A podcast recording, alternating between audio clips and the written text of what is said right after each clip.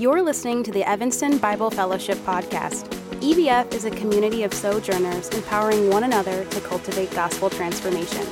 To learn more about our church, visit ebfchurch.org.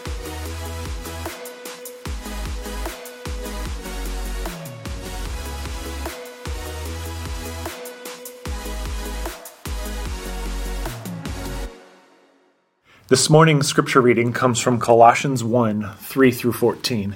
If you would, grab your Bible or your device and open up and read along with me. Colossians 1 3 through 14. We always thank God, the Father of our Lord Jesus Christ, when we pray for you, since we have heard your faith in Christ Jesus and of the love that you have for all the saints, because of the hope laid up for you in heaven. Of this you have heard before in the word of the truth, the gospel, which has come to you, as indeed the whole in the whole world it is bearing fruit and increasing, as it also does among you, since the day you heard it and understood the grace of God in truth. Just as you learned from Epaphras, our beloved fellow servant, he is a faithful minister of Christ on your behalf and has made, made known to us your love in the Spirit. And so, from the day we heard, we have not ceased to pray for you asking that you may be filled with the knowledge of His will in all spiritual wisdom and understanding, so as to walk in a manner worthy of the Lord, fully pleasing to Him, bearing fruit in every good work, and increasing in the knowledge of God. May be strengthened with all power according to His glorious might for endurance and patience with joy. Giving thanks to the Father who has qualified you to share in the inheritance of the saints in light. He has delivered us from the domain of darkness and transferred us to the kingdom of his beloved Son, in whom we have redemption for the forgiveness of sins. This is the word of the Lord. Thanks be to God. Well, good morning, EBF Church family. It's a joy and a privilege to be bringing you the word this morning. Uh, Emily and I, along with our three girls, just greatly miss gathering with you all physically uh, to worship corporately, and we're, we're eagerly anticipating the day that we can be reunited and express our bond of affection in person. In the meantime, we're blessed to have this means to gather virtually, and I'd like to start off this time in the Word uh, in prayer. Please pray with me. Heavenly Father, we do look to you this morning for the wisdom and discernment that we need to hear from you in your word. Open our eyes, give us soft hearts to be attentive to what your word has for us and do the good work in us of making us more and more like Christ through it. We thank you for your grace to us, and we pray these things in Christ's name. Amen. Well, I want to begin today's sermon with a confession. I'm not the best gardener. In fact, I'm not even a halfway decent gardener. I came to realize this the first time in my adult life when I lived in a home that had a yard uh, when I learned a lot about what it takes to ensure that plants and trees that you have are able to survive, if not thrive. For instance, I learned that some plants are very sensitive to the amount of light and water they receive. Forgetting to water one plant or leaving a potted plant in full sun for a little too long led to some premature plant funerals. But alongside of that, I also learned that there were other plants in our yard that I couldn't kill if we tried. These are the plants, of course, that I was the most proud of. But there was one tree in our yard that was particularly instructive to me. It was a fruit tree. And when we moved in, we tried, under the impression that it was a lemon tree, to make lemonade. Well, we were in for a rude awakening. It was about the most disgusting batch of lemonade you've ever had. Turns out it was a sour orange tree, and I don't recommend you try to make lemonade out of those. But where I'm going with all this is to say, I've seen up close and personal the power of agricultural images that are used in Scripture to talk about spiritual things. I've been able to see the wisdom of Jesus when he says that a good tree will bear good fruit and a bad tree will bear bad fruit, and by their fruit you will know them. As we'll see today, Paul draws on the long tradition of agricultural images in the Scriptures to instruct the Colossian church and instruct us about spiritual realities. He writes to them and to us about a fruitful gospel. You see, Paul is writing in part to reassure the Colossians that they have heard and received the full gospel message. He's writing to reassure them that Christ alone is supreme and sufficient for them and for their salvation. And he's writing to reassure them that they are bearing fruit, which only comes from the gospel message taking deeper and deeper root in our lives. In fact, what we're going to see in this passage today is that in the past, the present, and the future, the fruit of the Christian life is rooted in the gospel. I want to say that again. In the past, the present, and the future, the fruit of the Christian life is rooted in the gospel. And we're going to see that today first by looking at Paul's thanksgiving for past fruit in verses 3 to 8, and then at Paul's prayer for present and future fruit in verses 9 to 14 of our passage. So let's begin by looking at Paul's thanksgiving for the past fruit of the Colossian church in verses 3 to 8. First, we'll see the specific fruit that Paul identifies in verses 3 to 5a. Look again with me at those verses. It says, We always thank God, the Father of our Lord Jesus Christ, when we pray for you, since we heard of your faith in Christ Jesus and of the love that you have for all the saints, because of the hope laid up for you in heaven. So we see immediately that Paul is thankful for something as he's writing to this church. When Paul prays for this church, he's always filled with thanks to God for them. But what specifically is Paul thankful for here? It's the fruit of that classic Christian triad faith, love, and hope. You see, Paul had heard from the man Epaphras that we see in verse 7 a good report of the church in Colossae. He had heard of their strong faith or trust in Jesus Christ, of the astounding love that they had for all the saints, and of the enduring hope that they had as a body. Many of us can't hear this language and the familiar combination of faith, hope, and love without thinking of other parts of Scripture where these summary qualities of the Christian faith emerge. In time, these three qualities became known as the, the Christian virtues, alongside of the four cardinal virtues of prudence, justice, temperance, and courage. And that was largely because they were kind of master categories that Paul used to summarize the fruit of the entire Christian life, a, a shorter version of the fruit of the Spirit. So, for instance, in 1 Thessalonians 1 3, he says, We remember before our God and Father your work produced by faith, your labor prompted by love, and your endurance inspired by hope in our Lord Jesus Christ. But of course, many of us have heard at weddings, especially 1 Corinthians 13 13. And now these three remain faith, hope, and love, but the greatest of these is love. This verse uh, has, has often led us to see love as the central virtue, and, and certainly it is. It's hard to argue against love being preeminent when we know that God Himself is love. But here in our passage, did you notice that the Colossians have faith in Jesus Christ and love for the saints because of the hope laid up for them in heaven. The NIV makes it even more explicit by translating verse 5 as the faith and love that spring from the hope stored up for you in heaven. Did you see that Paul is saying here that hope is the fount from which the faith and love of believers flows? That certainly makes me think that hope is more than just the, the lowly Christian virtue that tags along behind his older brother love.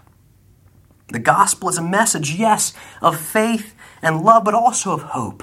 Tremendous hope in a future grace that is yet unseen, but enables us to live lives of faith in Christ and love of God, our church family, and our neighbors in the community.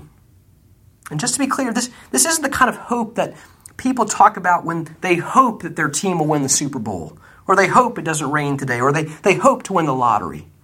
It's not like wishing upon a star, completely unfounded. In fact, in this text, the hope Paul refers to here isn't the act of hoping at all, it's the substance of hope that's stored up for believers in heaven. See, there's no doubt that believers in Christ will receive what's been promised to them their inheritance as the people of God, ours by grace alone the substance of a believer's hope in Christ and his or her future vindication is as solid as it could be. There's more that we could say, but that's the fruit of this passage the past faith, love, and hope the church has exhibited. But where does that fruit come from? This is where we see Paul apply the agricultural image and show that the root of that fruit is gospel growth, seen in verses 5b to 8. Look back at the text, picking up again in the middle of verse 5. It says, Of this, that is the hope that he's just spoken of, you have heard before in the word of truth, the gospel, which has come to you, as indeed in the whole world it is bearing fruit and increasing, as it also does among you, since the day you heard it and understood the grace of God in truth, just as you learned it from Epaphras, our beloved fellow servant. He is a faithful minister of Christ on your behalf and has made known to us your love in the Spirit. This past fruit that Paul is so incredibly thankful for has come about and lasted because it's rooted in the gospel message that the Colossians had indeed received. Specifically, Paul says they heard the word of truth, which is the gospel, the message that in Christ God was reconciling the world to himself. And by God's grace, that glorious good news wasn't just heard, it was embraced for what it really was the word of truth about the world, about us, and about the God who made it all and sought to redeem it all through the work of his Son. And because this message of grace and truth and love was embraced, it began bearing fruit in their lives. The agricultural realities and images kick into high gear here. The fruit of love and faith and hope stemmed from the root of gospel growth that started spreading like wildfire like an absolutely relentless vine. What's amazing is that the gospel growth that's in view here is both a growth that comes in the lives of those who embrace it, as well as a growth throughout all the world as the message spreads and spreads like seed blown in the wind. Look again at verse 6. Paul says the gospel is growing and spreading and bearing fruit all over the world. Now, that's an amazing statement, given that it was made just over midway through the first century. Think about how much more the gospel has spread all over the world since the apostles conducted missions in the Roman Empire. Think about all the peoples who have since then received the gospel message. Think about all the lands unknown to the apostles, like our own, that the gospel has come to. The point is that Christianity is no provincial movement. It is proven that it is not a flavor of the month, destined to die out as it grows old and out of fashion. No, the gospel, Paul says, is bearing fruit and growing throughout the whole world. And we can look out and see this very reality at play today, right now.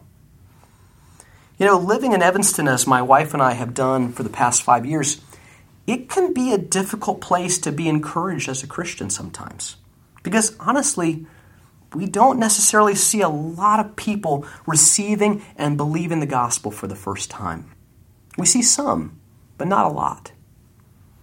And in many parts of our country and many parts of Western Europe where Christianity was once so strong and so deeply rooted, we can't help but be deflated when we see vast segments of these societies leaving Christian faith behind for New Age religion or godless secular values. But, church, did you know that globally speaking, there has never been a more fruitful season of gospel growth than is happening right now? Did you know that in parts of South America, and Africa and Asia, there are more and more people coming to Christ, more and more churches planted, more and more people hearing and believing the gospel than ever before in the history of the church.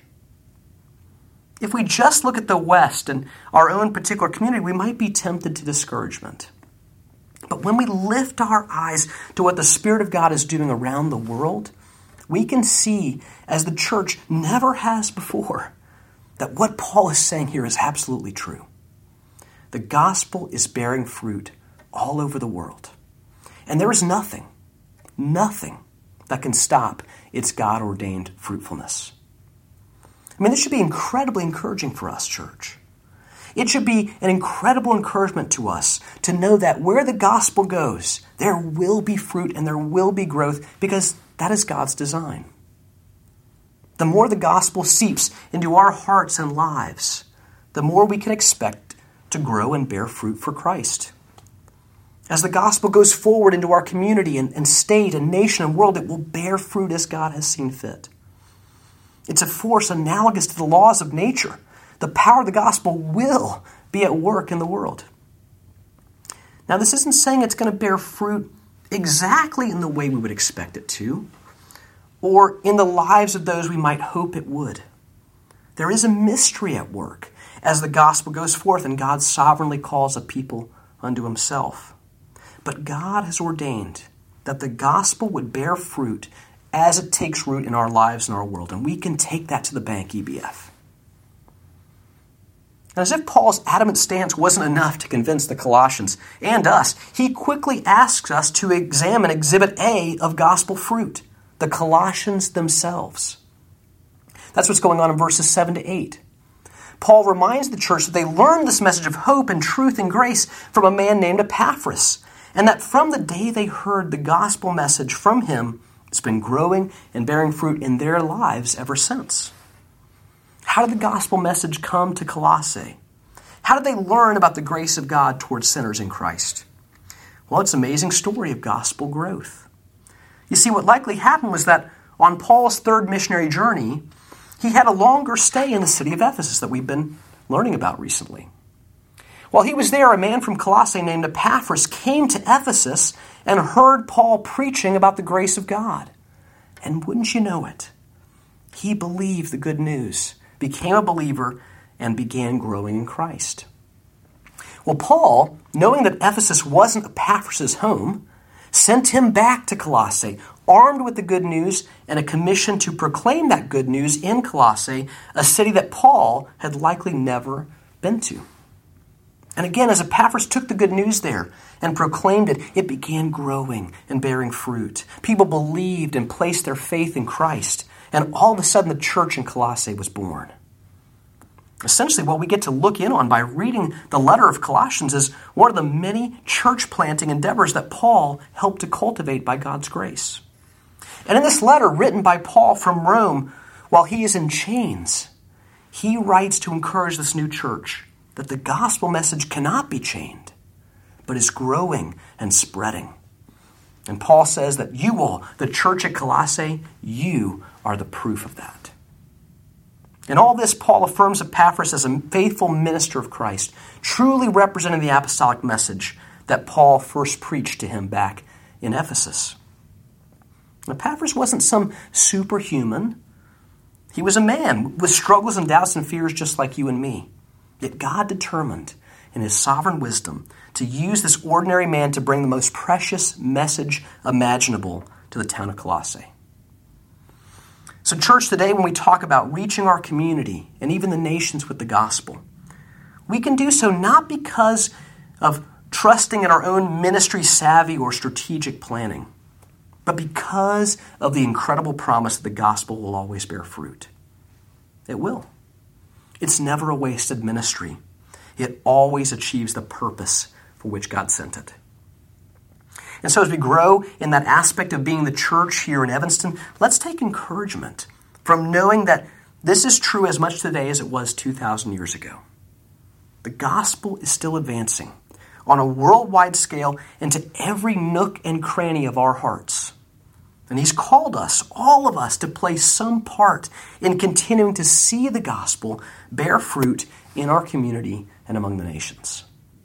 So, with Paul, let's give thanks for the fruit of the gospel that has already been borne in our lives, in our church, and the community around us, and let's continue to pray that it would continue to bear fruit in the present and the future as God gives the growth. In fact, that's exactly what we find Paul doing in the next segment of the text, praying for present and future fruit among the Colossian church. Once again, we'll see a relationship between the fruit that Paul identifies and the root of the gospel message. Picking up the text again, let's read verses 9 to 12 to see what present and future fruit Paul desires to see in the church. It says, And so from the day we heard, we have not ceased to pray for you asking that you may be filled with the knowledge of his will in all spiritual wisdom and understanding, so as to walk in a manner worthy of the Lord, fully pleasing to Him, bearing fruit in every good work and increasing in the knowledge of God. May you be strengthened with all power, according to His glorious might, for all endurance and patience with joy, giving thanks to the Father, who has qualified you to share in the inheritance of the saints in light. Now, I don't need to tell you that this text is so packed full of rich goodness that there's no way we're going to be able to address it all this morning. I encourage you to go back in your personal or family devotions this week and slow down and look at each piece of, of gospel fruit that Paul sets forth here. But in short, I hope we can see that Paul unceasingly prays the Colossians would be filled with the knowledge of God's will, verse 9, so that, as it says in verse 10, they might walk in a manner worthy of the Lord. The NIV has it as living lives worthy of the Lord. And I think that's a great summary of the fruit that Paul longs to see in the Colossians and, by extension, in us. Living worthy lives. Like faith, hope, and love, it's actually another summary category that Paul uses to sum up the whole of the life lived by faith. So, for instance, in Ephesians, after he's plumbed the theological depths of grace in the gospel in the first three chapters, as Pastor Tim is so wonderfully expounding for us right now, he says in chapter 4, verse 1 As a prisoner for the Lord, then, I urge you to live a life worthy of the calling you have received. There, as in Colossians, it's a call to live the whole of one's life in light of grace. It's a call for the gospel to bear fruit, which results in a changed way of living. Now, I want to be clear here. This is not saying that you have to live a life worthy of the Lord in order to earn your salvation. The gospel doesn't say, clean up your act and you'll be saved. Rather, it says, you can't clean up your act, but God has graciously saved you despite that fact. The truth is, we can't live a worthy life, a life worthy of the Lord on our own. No one can. The epitome of the fully righteous person, the person who can seem to do no wrong, whoever that might be in your mind, falls colossally short. That's why we all need grace, God's gift of salvation, to make us right with Him and to set us on the right path of following Christ and living a life that's pleasing to Him. Paul expects that this is happening for all true believers. There is past fruitfulness to be thankful for, but present and future fruit will inevitably follow in a life that's been changed by grace. So, what is some of that fruit that Paul expects to see in those who have accepted the gospel, who are beginning to live a life worthy of the Lord by God's grace and power? It starts in verse 9 with Paul asking that they be filled with the knowledge of God's will in all spiritual wisdom and understanding. He wants to see Christians growing in the areas of knowledge, wisdom, and understanding, to believe right content and to respond with right living. It certainly makes sense that the one who grows in knowledge, wisdom, and understanding of a spiritual kind will be better able to live a life pleasing to the Lord, doesn't it? After all, the one who knows the Lord and his ways in the world better and better will inevitably be able to walk in a way that pleases the Lord who created it all. And here we should say, this is far from the idea of just information download leading automatically to growth in godliness. In other words, this passage is not teaching that just because you've studied a lot of theology and can win at Bible trivia, that it necessarily means you are growing in Christ likeness. Because, see, the knowledge that Paul talks about here is not abstract philosophical principles, it's knowledge of a person and his will for us. A relational knowledge brought about in the gospel that spreads into every area of our being. After all, this is a spiritual wisdom and understanding. It's a work of the Holy Spirit in us, not something we can make happen the more Bible verses we memorize or the more people we impress with our knowledge of systematic theology. Don't get me wrong. attentive study of God and what He's revealed in His Word is a wonderful thing. It's a precious thing. It's the very reason I'm back at Trinity Evangelical Divinity School for another degree. And yet, we've missed something crucial if we don't see from this text the goal of acquiring knowledge and wisdom and understanding is greater growth in the gospel, learning to walk in a way that's more and more and more Christ like. It's important to see that in verse 11, Paul acknowledges that this growth in living a worthy life requires a power that we don't have. If we weren't already convinced that we're not just going to automatically grow in grace by reading a book, listening to a sermon, or participating in a church service project, this should finish the job. Paul wants us to be reminded you can't make this happen.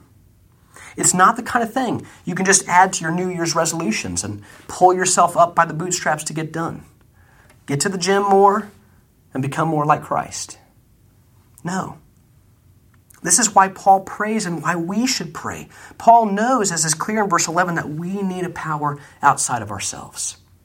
We need to be strengthened by the one who has infinite power, strengthened by the very Spirit that lives within us to be able to grow and bear fruit in all the ways we have rehearsed in this passage.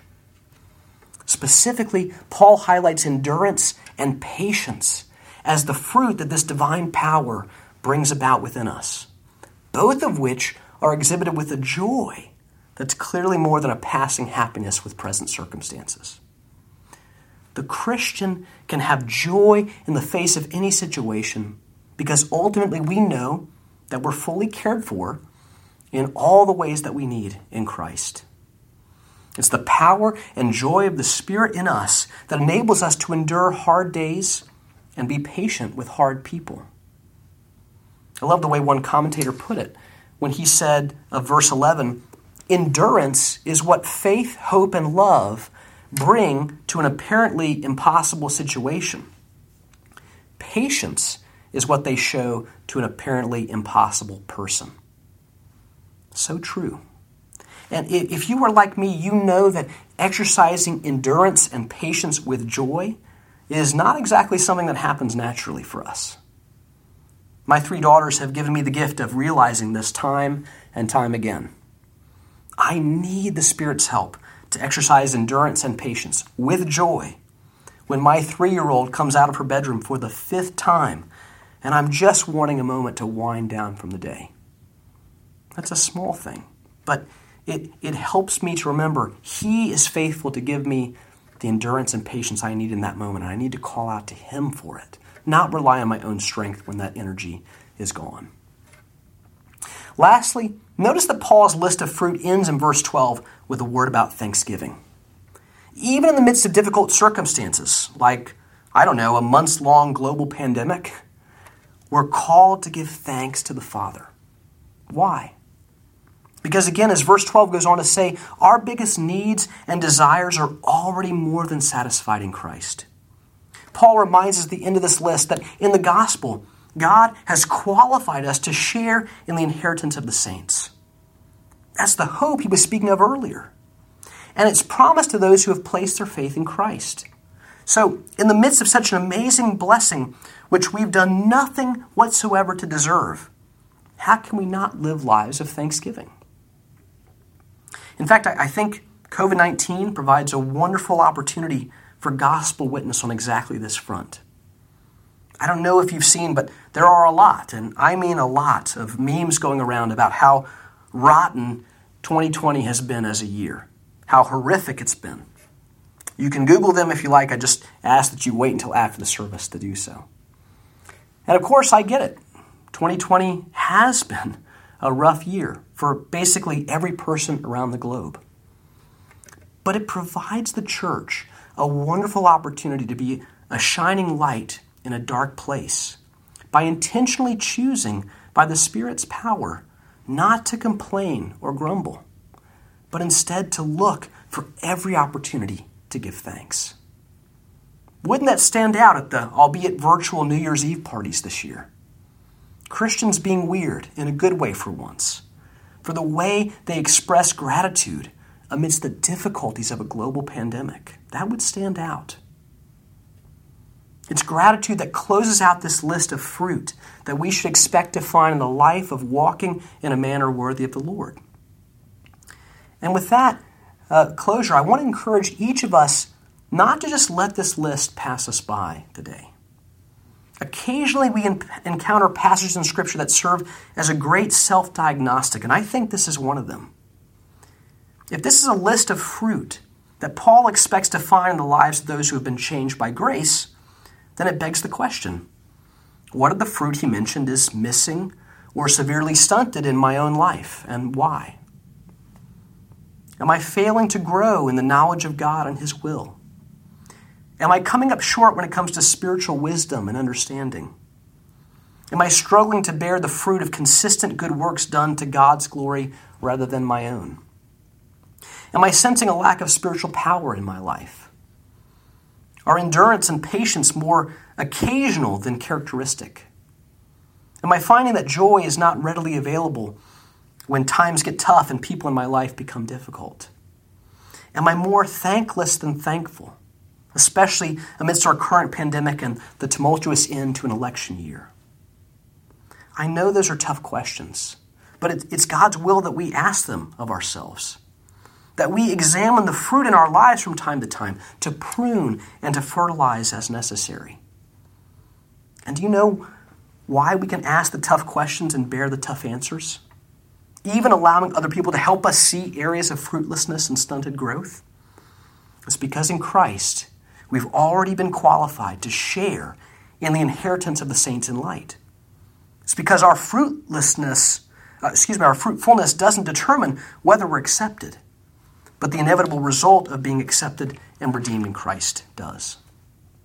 And that's why I love the way this passage ends, with one more reminder that the fruit of living worthy lives is going to stem from the root of our gospel identity in Christ. Look at verses 13 to 14 again. He has delivered us from the domain of darkness and transferred us to the kingdom of His beloved Son, in whom we have redemption, the forgiveness of sins. Where is the power going to come from to live these worthy lives in a way that's so countercultural? And more than that, so against the inclination of our sinful hearts? The answer is that's going to be found by asking again and again What's the truest thing about me? And then answering again and again that I have been saved by the grace of God, delivered from the dominion of darkness, and made a citizen of Christ's kingdom because, out of love, He bought my redemption, the forgiveness of my sins. When Paul lays out here at the end of the passage, is one of the most powerful expressions of the gospel in all of Scripture. And it's one that you and me can claim if we've trusted in Christ alone for salvation. In verse 12, Paul alludes to the fact that in Christ we've been adopted into the family of God. In verses 13 to 14, he uses dramatic language of a kingdom transfer, saying that those of us who have trusted Christ for salvation have been delivered from the oppressive kingdom of darkness into the kingdom of God's beloved Son. We've been redeemed bought from the slavery to sin and death and the devil we once were in and brought into a newfound freedom. The freedom that comes in knowing our sins are forgiven because Christ took our place. Church, this is so vitally important for us to remember. We are redeemed people. We are a people who know it's what Christ has done for us in the gospel that's the basis, the root of all the various fruits that we will bear in our lives. Indeed, it is a fruitful gospel that we believe, a gospel that will continue to grow and bear fruit in our own hearts while spreading through the whole earth, that every people, tribe, tongue, and nation might know, like the people of this ancient town of Colossae came to know one day, that God has extended amazing grace to us in Christ. So let us, with the Colossian church, continually believe the gospel with all our hearts that we may live lives of gospel fruitfulness, and that we might rejoice as God uses us to spread the seed of the gospel in our community and the ends of the earth. And let us, with the Apostle Paul, give thanks for the past fruit the gospel has borne, and continue to pray for present and future fruit that only the gospel can bring about in our lives and in the world. In fact, let's pray for that together right now. Father, we do give you thanks for the way this passage so wonderfully, beautifully sets forth what you have done for us in Christ, the amazing grace that you have given us to adopt us into your family, to buy us and redeem us from slavery to sin and death, and to bring us into the kingdom of your beloved Son. Oh, what a wonderful truth we give you thanks and praise for it today. We ask, Lord, that it would continue to do the work that you have intended it to do in our hearts, to bring about more and more fruitfulness in our lives, more and more walking in a Christ like way, more and more living a life worthy of the calling you have given to us. And Lord, we pray that we would continue to look to you as the one who enables gospel growth to happen in our community and all over the world. We praise you and we thank you for involving us in that work and do pray that you would be the one to empower us for that work, that you might get the glory in it. We pray all these things in Christ's mighty name. Amen. Thanks for listening to this week's message. To hear more messages from EBF, subscribe to our podcast, and to find out how to get connected with our church, visit ebfchurch.org.